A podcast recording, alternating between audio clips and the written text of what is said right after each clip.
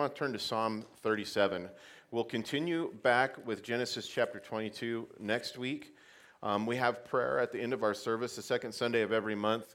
We have some of the elders and leaders come up at the end of service, and Justin will come back up and lead us in some additional worship.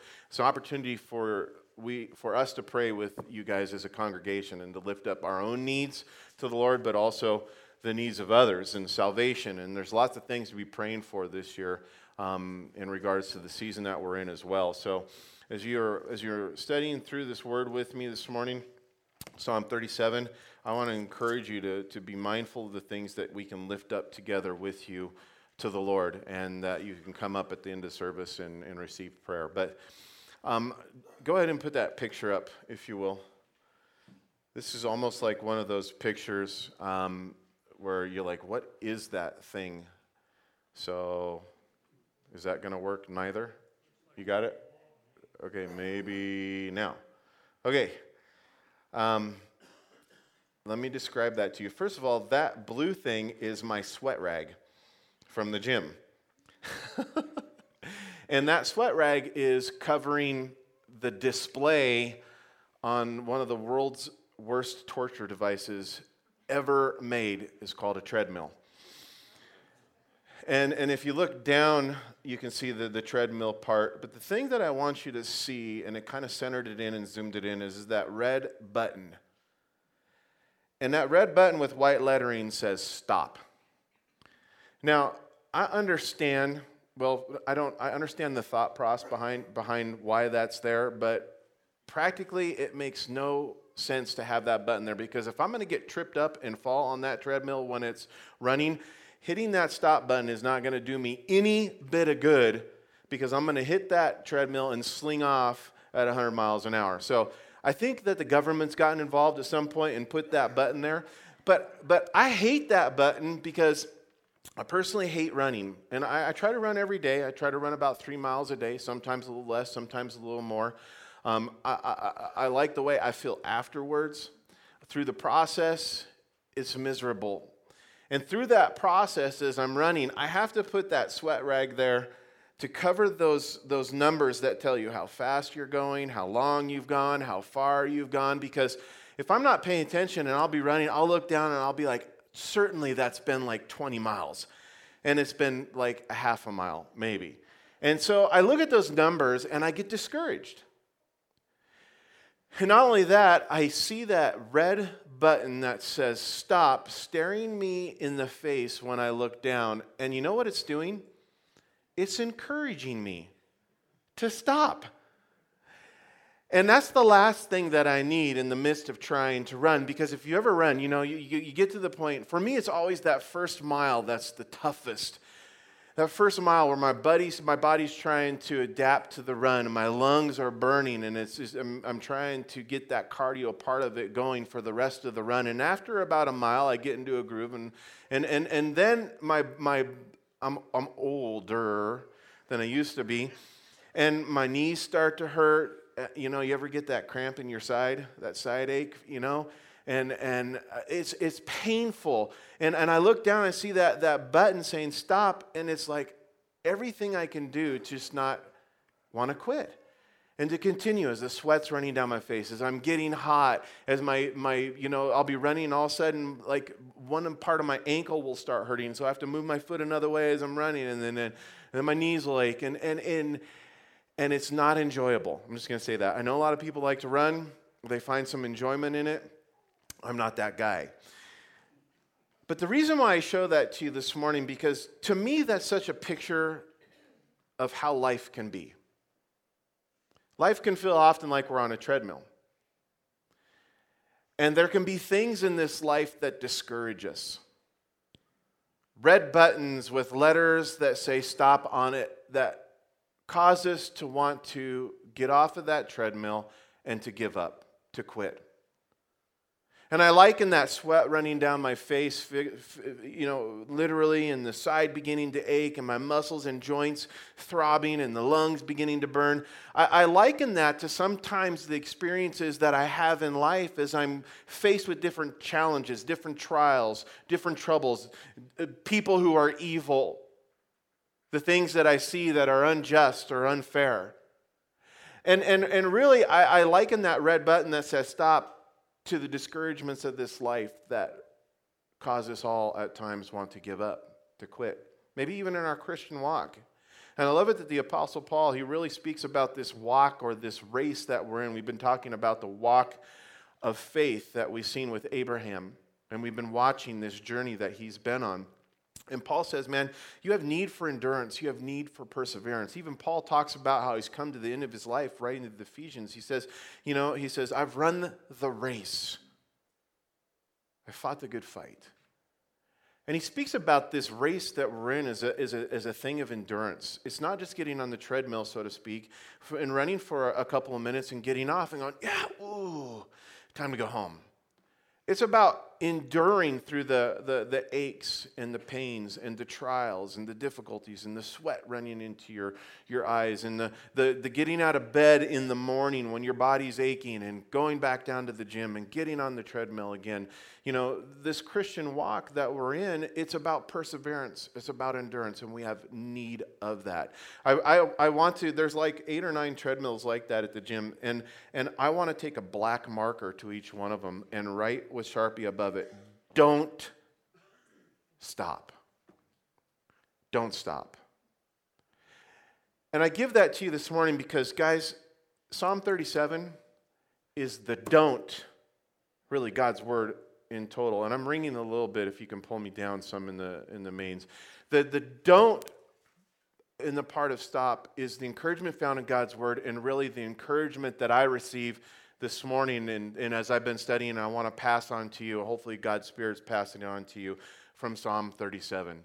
To don't stop, to persevere. Someone here is feeling discouraged by life, circumstances, trials, tribulations, evil people disappointing uh, letdowns of life, uh, especially around the holiday seasons, because there's so many other things that go on in our lives that we reflect on an annual basis in, in regards to the holidays. Maybe it's the loss of, of, of a child, the loss of a loved one, a, a, parent that, that we miss even greater at these times of year that add to that don't part of the, or adds to that stop, but yet we need to be encouraged to don't.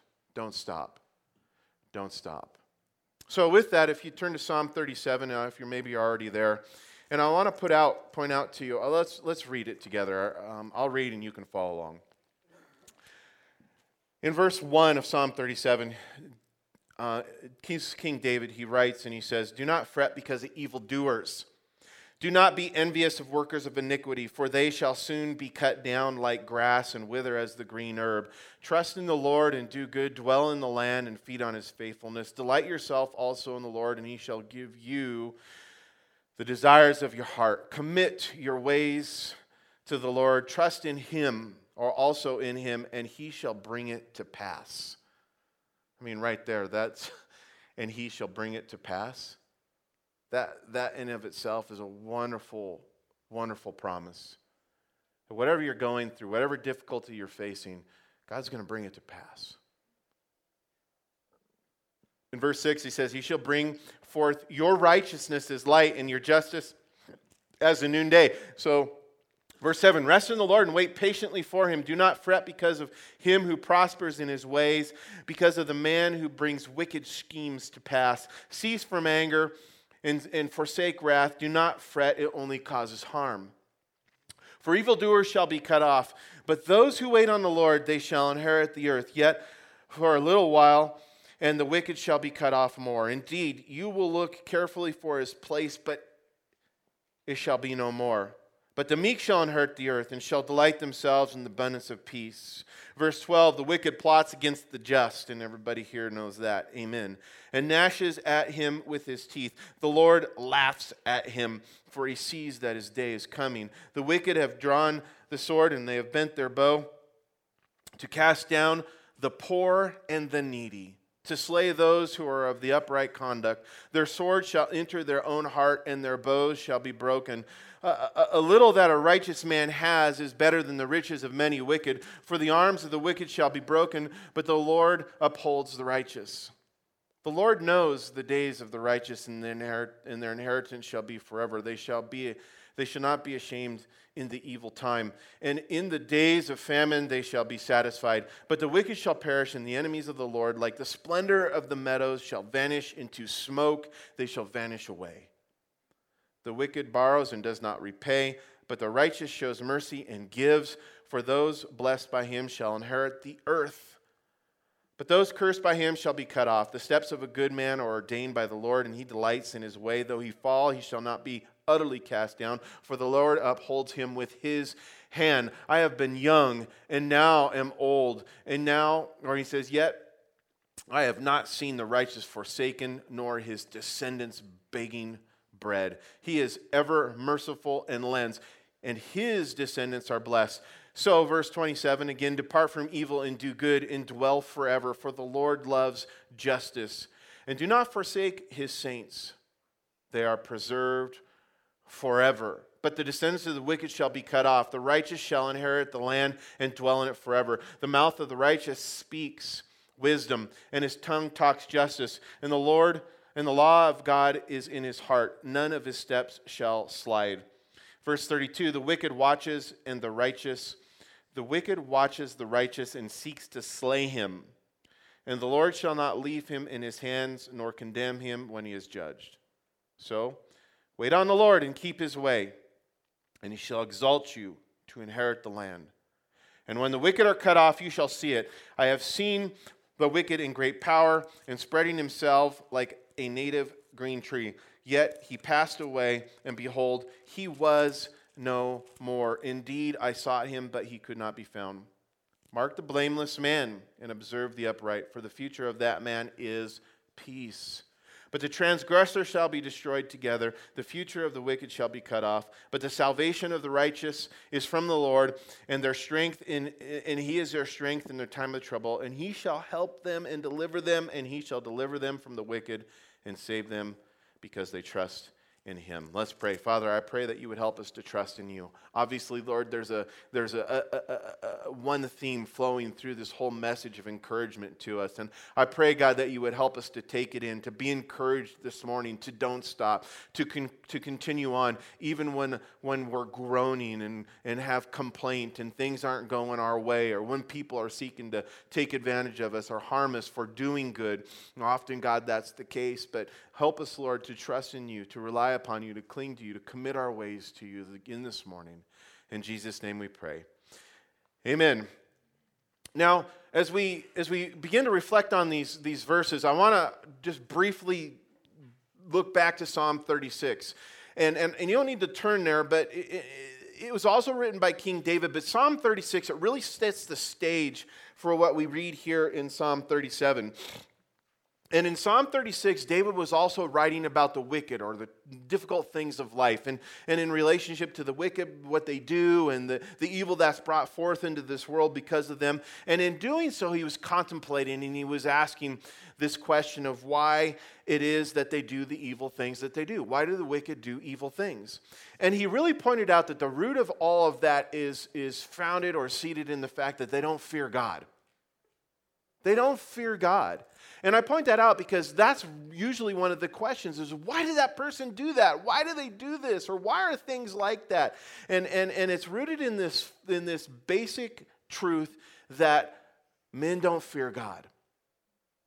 I don't fear God. But in this next psalm, Psalm 27 or 37, which according to verse 25 was also written by David, he says later in his life, he says, When I was younger, but now I'm old, he's, he's given us an indication uh, uh, uh, that he's a little older, a little wiser. He's, he's experienced some things and, and he's seen some things and he's come to con- conclusions.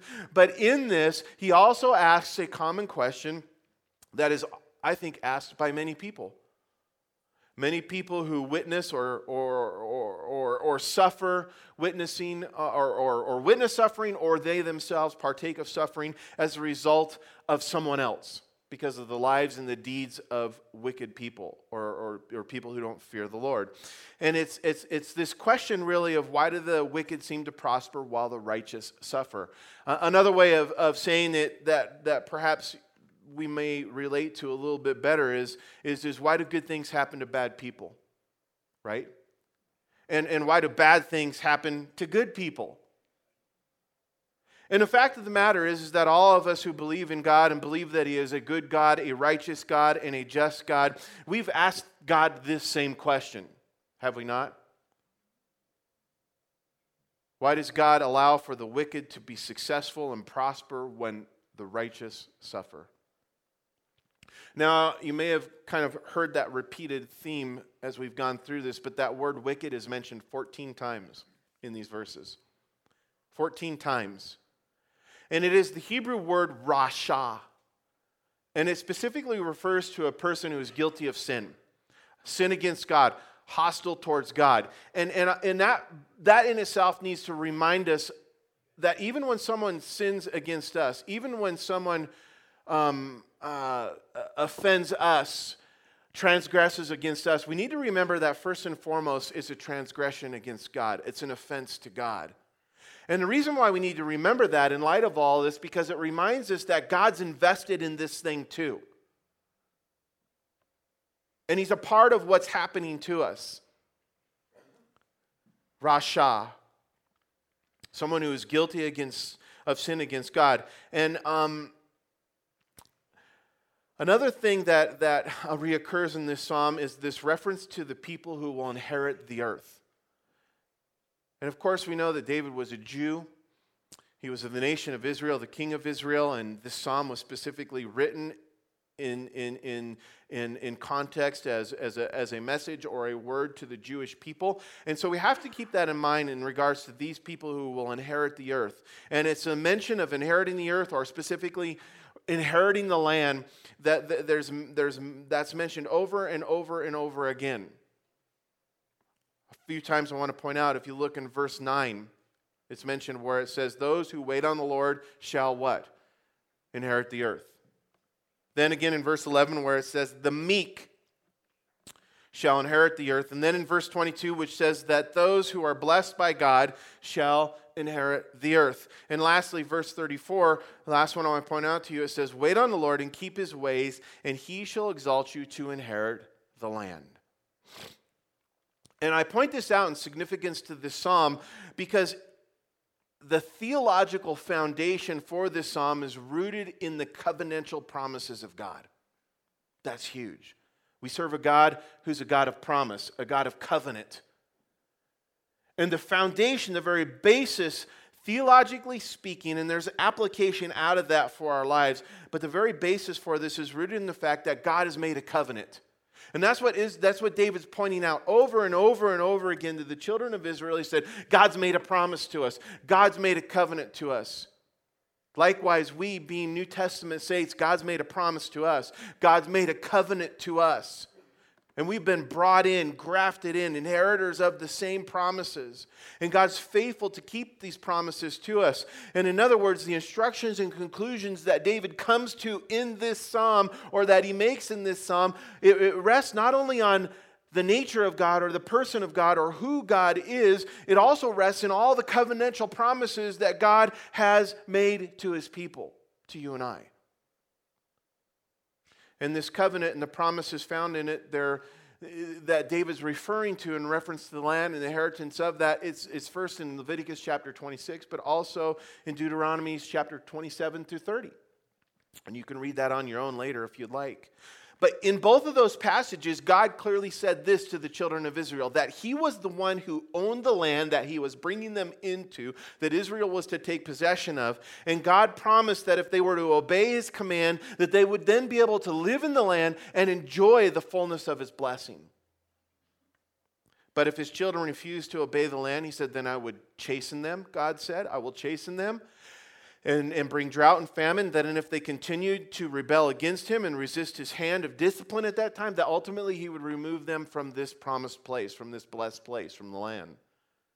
And even though God was faithful to discipline his own, it seemed at times to his people, like often it may seem to us who are God's people, it often seemed to them perhaps like God wasn't doing anything, even though they were the ones that were getting disciplined.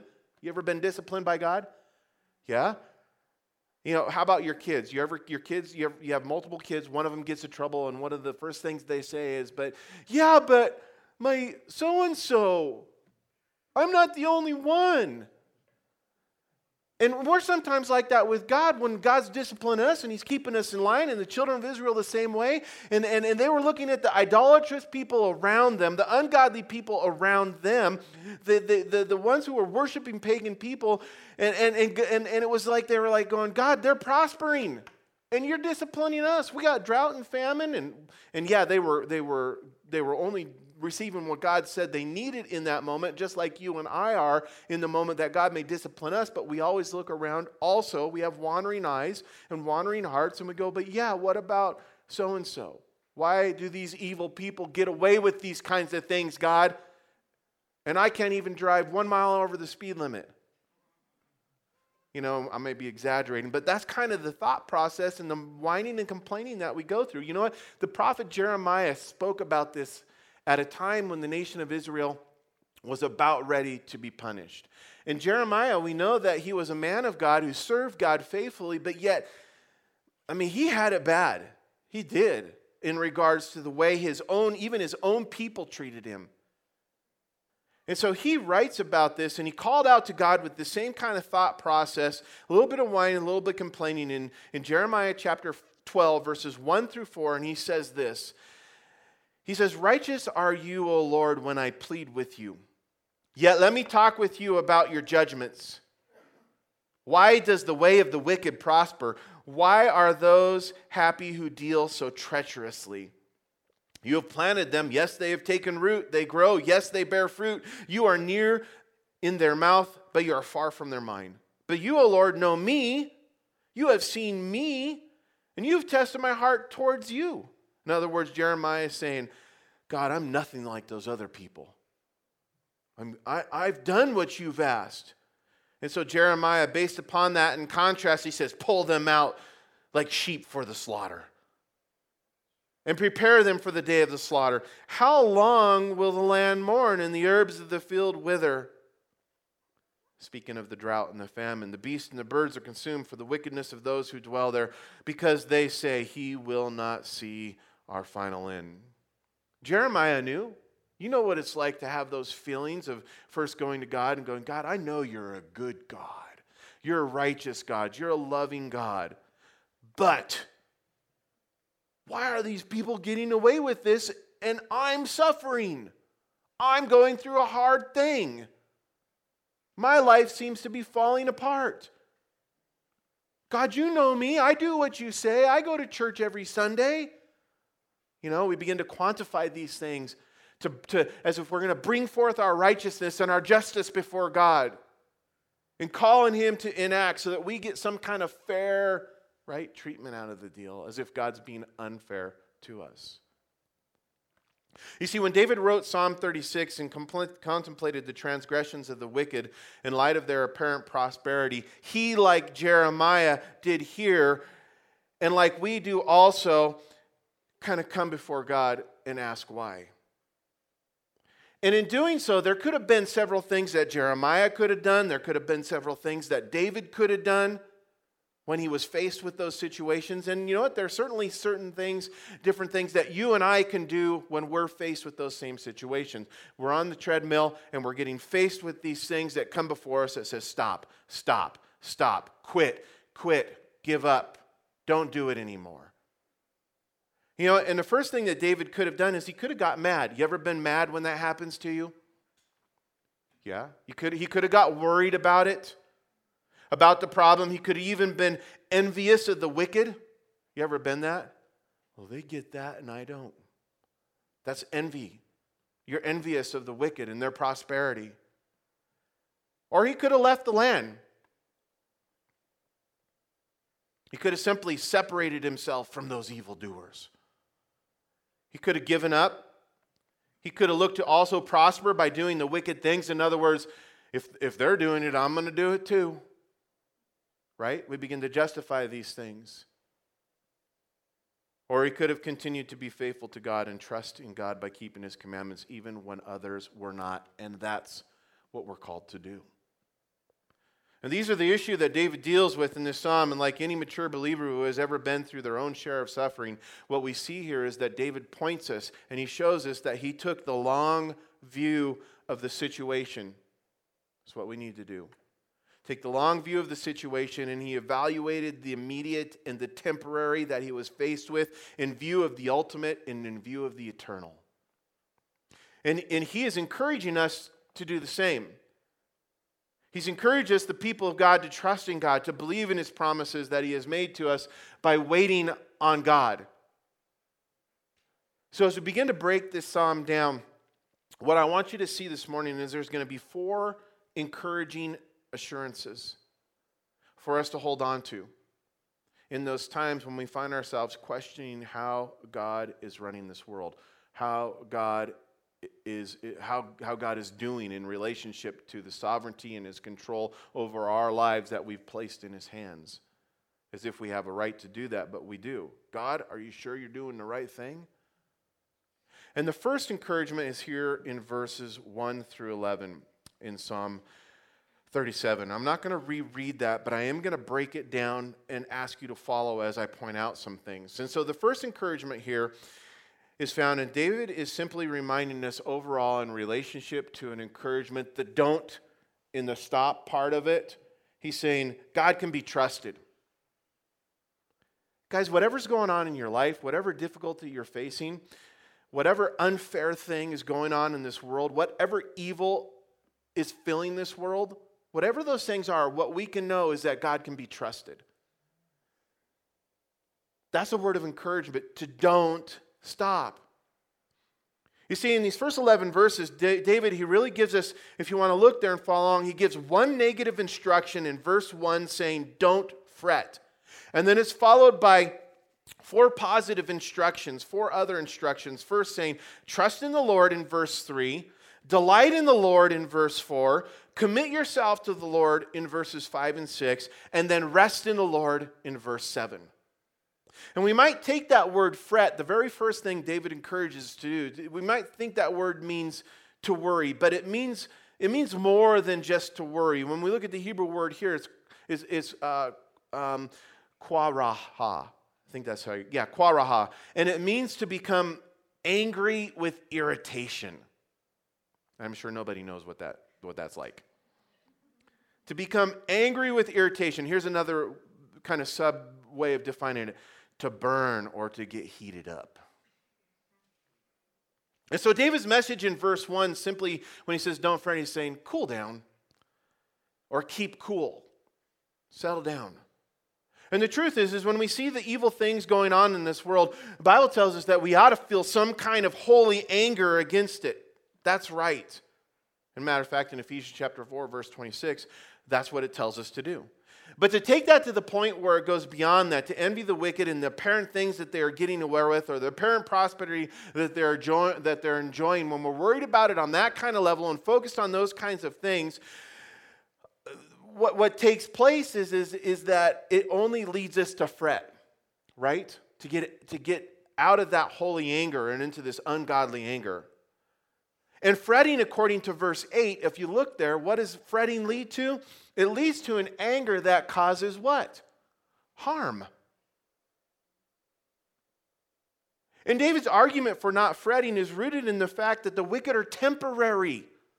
Again, a perspective of eternity. What's really going to happen to them? What promises has God made to us? And what promises has God made to them?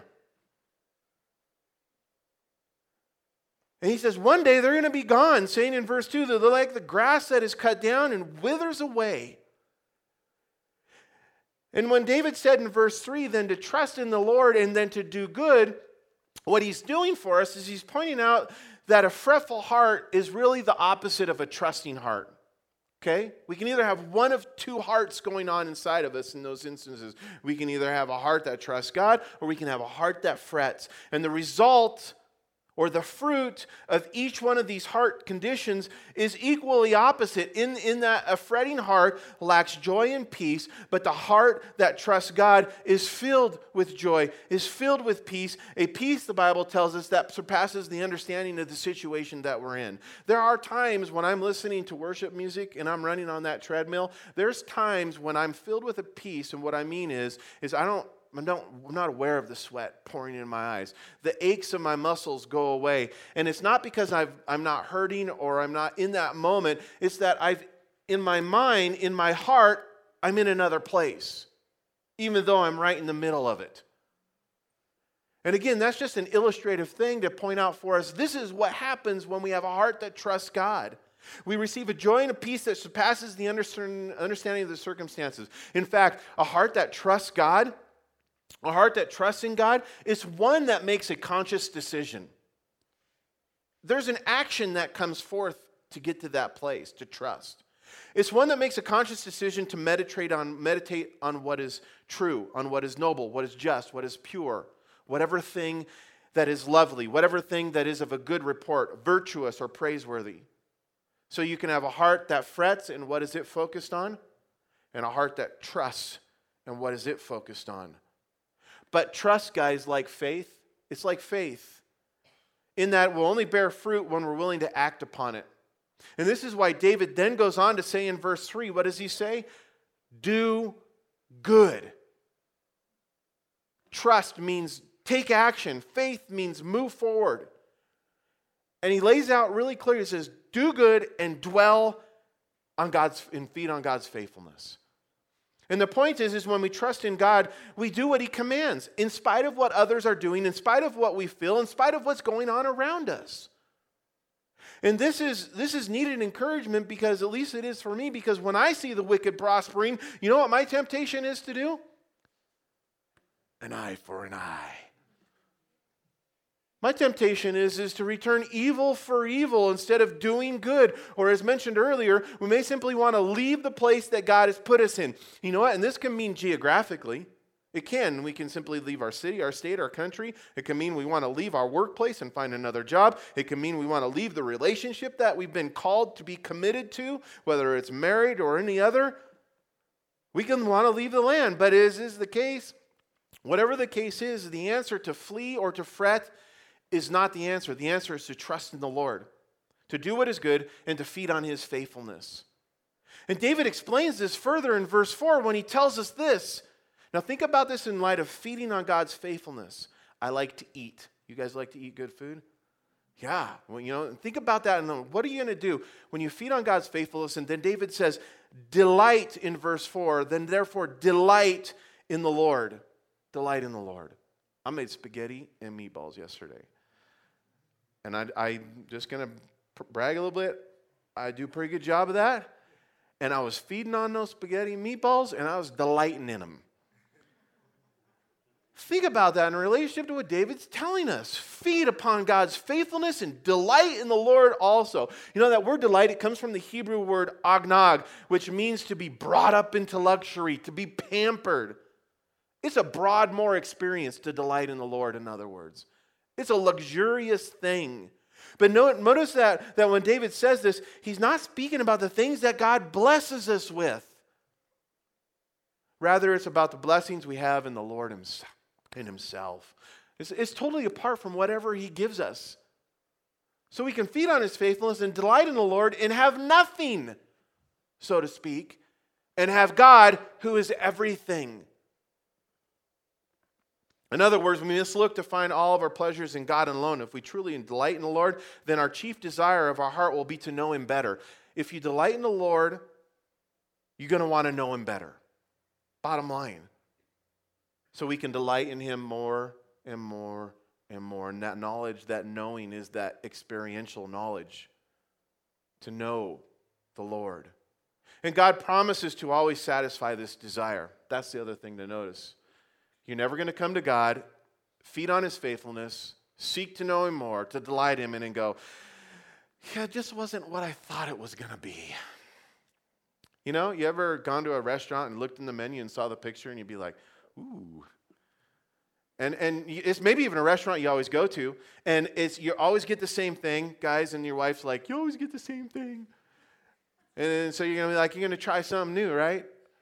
And, and you get that something new, and, and so, what happens more times than not? You're going to be like, oh. Or you're out with a group of people at a restaurant you've never been, and, and they order something that you thought about getting, and you decided to get something else, and theirs come, and you're like, woo, and then you look at yours, and you're like, oh. It's never like that with God. You're never going to be disappointed. He says you're always going to be satisfied, exceedingly and abundantly more than you ever hoped for or could imagine. You're not going to be let down in these situations. Delight in the Lord. So, David in verse 5, he also goes on, he says, Commit your ways to the Lord. And the Hebrew word here is the word galah. And it means this listen very carefully. It, it means to make galah is, is really it's, it's a verb is what it is. And it is in the english here when we say commit as well. It's, it's an action thing. And gala means to make a linear motion with a round object or a mass that is suitable for rolling. And you might go what is he talking about?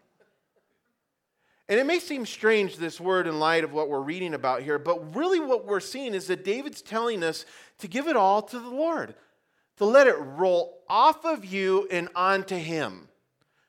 So here's this thing kaboom, the stop. And what does David say? He says, Gala. Gala. Let it roll right off of you and onto God commit your ways to him or as 1 peter 1 peter chapter 5 verse 7 says he says cast all of your cares on him why because he cares for you. And when we do this david says here at the end of the verse 5 what does he say is going to happen? And he shall bring it to pass.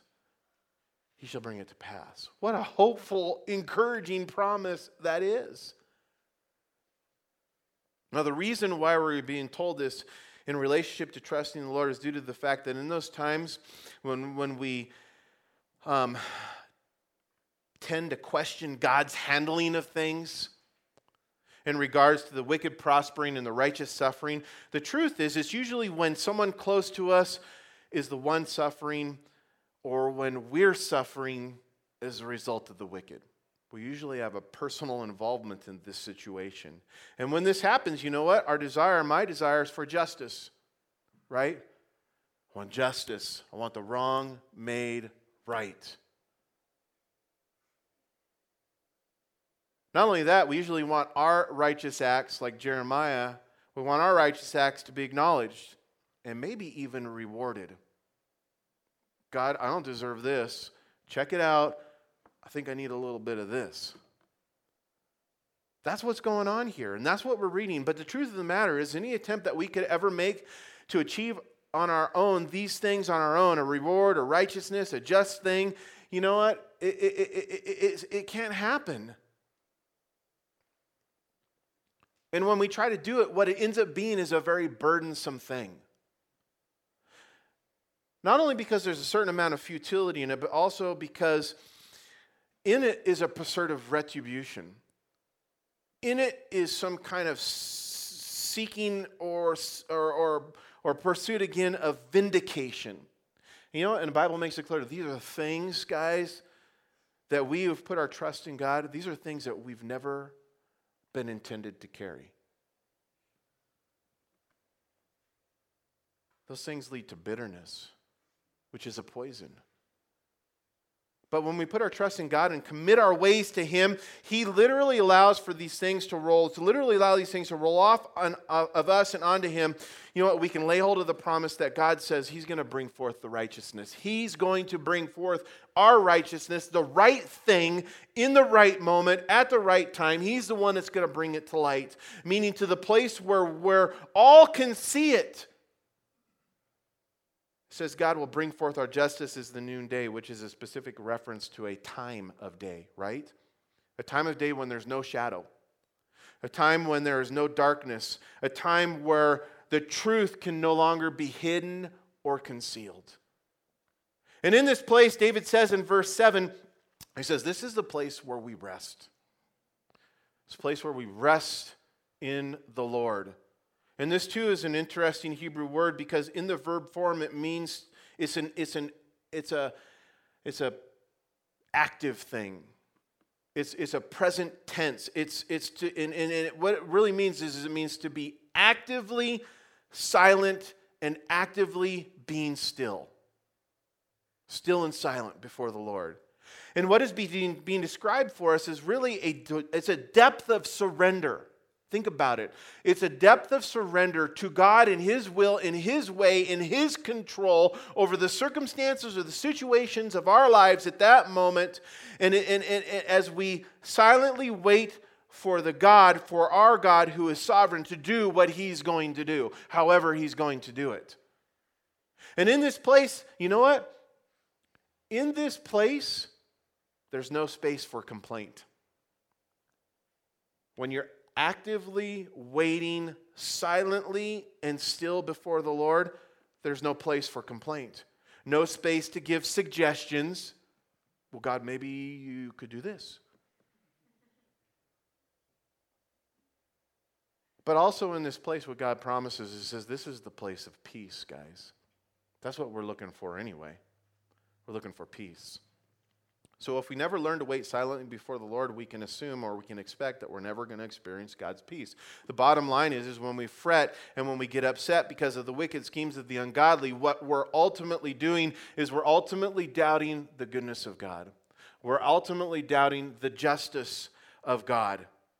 But when we count God as trustworthy by delighting, committing, resting and waiting on the Lord, the promise is here, it says, you're going to inherit the land. You're going to inherit all of God's promises, meaning we'll receive everything that God has promised to us. And in verse 11, if you'll look there at the end of the section, David tells us for a second time, he says this to a second time. Again, reminding us that God's a God of promise, a God of covenant. But this time, he describes the person who counts God as trustworthy as a meek person. He says, Those who trust in God, he's saying, he says, they're the meek. And I like this description because meekness is not weakness. Rather, you guys know probably that meekness is power under control. So it's not a place of helplessness, it's the place of power. More specifically, it's a force that is under the control of faith and the control of God. And what greater place is there to be than that? In those moments. I don't have much time left to go over these other three encouraging assurances that are found in here, but I'm going to touch on them for you to have. These things that we hold on to, that we can hold on to when we find ourselves questioning how God is running this world or when we question how God's running our lives. And so I want to briefly mention them to you. And the second one is found in verses 12 through 20. And you can look there and see. And in these verses, David is pointing out to us this simple truth of encouragement. First, he says you can trust in the Lord with what you're going through. And the other thing that David says here to us is he says, he says, you can be encouraged because God understands what you're going through. He understands. And this is first explained in verse 13, if you look, where we're reminded and told that the Lord is able to see into the future. And he says he sees the end of the wicked. We may not know what's going to happen, but God knows. And knowing, and in his knowing, he understands. Furthermore, if you look at verse 18, the same truth is explained conversely in regards to the upright when the God, when it says that the Lord knows the days of the upright, and their inheritance shall be forever. And both of these truths, God seeing and God knowing, brings comforting, considering we all sometimes wonder if God ever sees or knows what's going on with us, with our circumstances, with our situation, with our loved one. The suffering is a result of the wicked. Because in the moment, in that space, we can all at times feel like we've been forgotten. But David says, God sees, God knows. And David assures us that God sees and God knows, and furthermore, his knowing that we're being told of here, it, it's, it's more than simply something intellectual. It's more than just what we gain from this knowledge, the seeing and knowing from reading a book. That's, it's greater than that, it's, it's, a, it's, it's deeper than that. And this is revealed in the following verses that follow, as it says the specifics of what God sees and knows about the wicked. And in the specifics, it demonstrates this. It demonstrates the fact that God knows and He sees what we're going through in an intimate and personal way.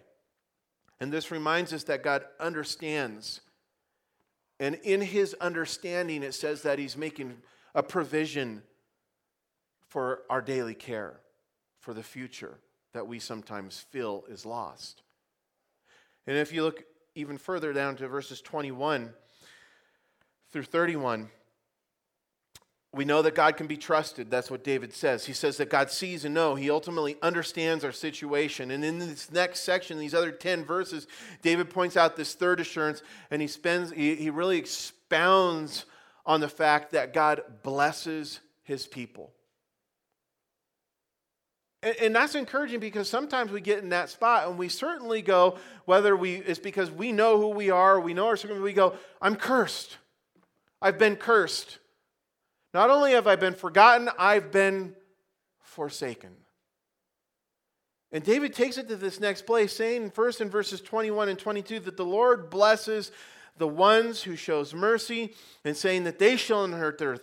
Meaning, even the, the, the wicked, even when the wicked does things that affects our provision, things like he says here, not paying what they owe, he said, God will bless us. In other words, he's saying God's the provider. He's our provider. He provides for all our needs. Then in verses 23 through 24, we're told about the blessing of God in relationship that it comes in the form of protection.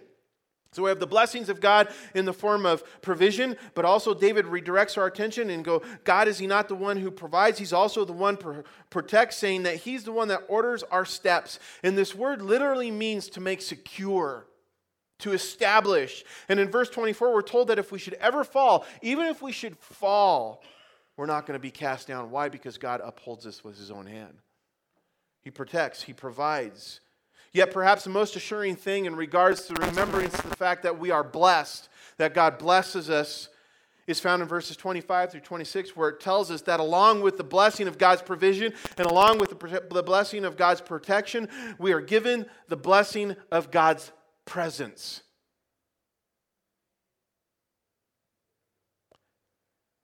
And David points out that fact, saying that he has seen it, seen that the righteous have never been forsaken. God's always been with them. He never leaves us, He never forsakes us. He's always there by our side. He's our provider, He's our protector, He's our ever ready Savior who's there in our time of need.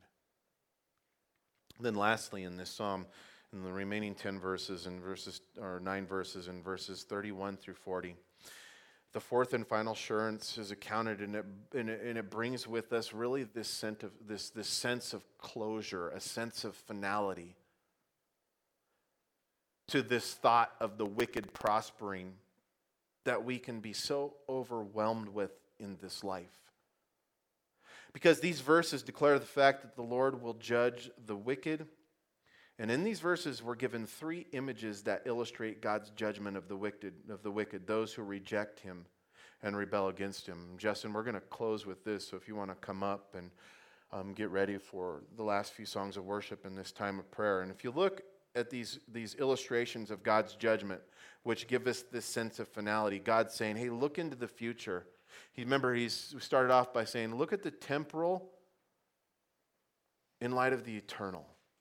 About this perspective, looking beyond and into the future in relationship to what God has promised and what God's going to do. And in verses 32 through 34, what we're really given here, if you read through that really quick, it's, it's, it's, it's this picture of a courtroom and where the wicked are made to stand before the judge. And God's really telling us, and He's reminding us that, that there is a time coming when these people will made, be made to stand before me and give an account and give an answer. And God will deal with them in truth and in righteousness. Then in verses 35 through 36, we go on and it says that the wicked, it shows us that the wicked is uh, presented. They are being presented um, as being perceived as a large and a healthy green tree that has life and vitality. And I don't know about you guys, but I look at a lot of the things that the wicked get away with and the prosperity, and it, and it looks like they have deep roots, and it looks like they have branches that spread out far, so to speak. And there's a lot of life in them. There's nothing that can bring them down, nothing that can harm them, nothing that can hurt them, nothing can do to them. Yet God says when the day of judgment comes, this is revealed to be just an illusion. Why? Because there's no life in them, and they will have passed away. They will, God says, as a matter of fact, they'll be seen no more. And then, lastly, finally, in verses 37 through 40, it says this it says, Wait on the Lord and keep his way, and he shall exalt you to inherit the land. When the wicked are cut off, you shall see it. You shall see it. He says, I have seen the wicked in great power, spreading himself out like a native green tree. Yet he has passed away, and behold, he was no more. Then in verse 37, it says, Mark the blameless man and observe the righteous man, for the future of that man is peace. But the transgressor shall be destroyed together, the future of the wicked shall be cut off. But the salvation of the righteous is from the Lord. He is their strength in their time of trouble, and the Lord shall help them and deliver them. He shall deliver them from the wicked and save them because they trusted in him. And in these verses, the focus, in light of the coming judgment of God, it's on the rescue it's on our rescue. It's on the salvation. It's on our salvation of the righteous that comes from the Lord. And in verse 40, it reminds us of this. It reminds us that the Lord does this for us because we have put our trust in Him. Father, I pray, God, that we would do that again this morning. No matter what we're faced with, no matter what evil we see going on in this world around us or that's affecting our lives directly or indirectly. God, I pray that this morning we would be encouraged to don't stop. I know, Lord, that many of us feel like we've got the side ache and the, in, the, in our joints spiritually are, are, are, are aching and, and, and our muscles are groaning. And Father, we're longing and looking forward for that day when you come back to save us and to take us out of this earth, to be with you in your presence forevermore. But I pray, Lord, that as your church, as your people, as your sons and daughters. Father, that we would continue on in hopeful expectation, trusting and putting our faith in you. And Father, may that even be exampled this morning as we even come forward in prayer once again. Perhaps we've given up on certain things where we have stopped. Stop praying for someone. Stop trusting you to do a good work in something that we've given up waiting on. And so, again, Lord, I pray that we would wait silently and hopefully as we come before you again and make our requests known. Asking you, God, to intervene in our lives, to bring forth righteousness, to do the right thing, God, as we know that you always do. Father, fill our hearts with peace as we again bring our request to you and cry out to you, the God of peace, the God of hope, our Savior, our Father. And we pray these things in Jesus' name. Amen. If you guys want to dim the lights back down, we're going to do a couple more songs of worship. The guys are going to come forward. I would encourage you, for whatever request you may have for yourself or for someone else, come forward in faith, asking for prayer and asking for renewed strength from God who desires to give that to you this morning.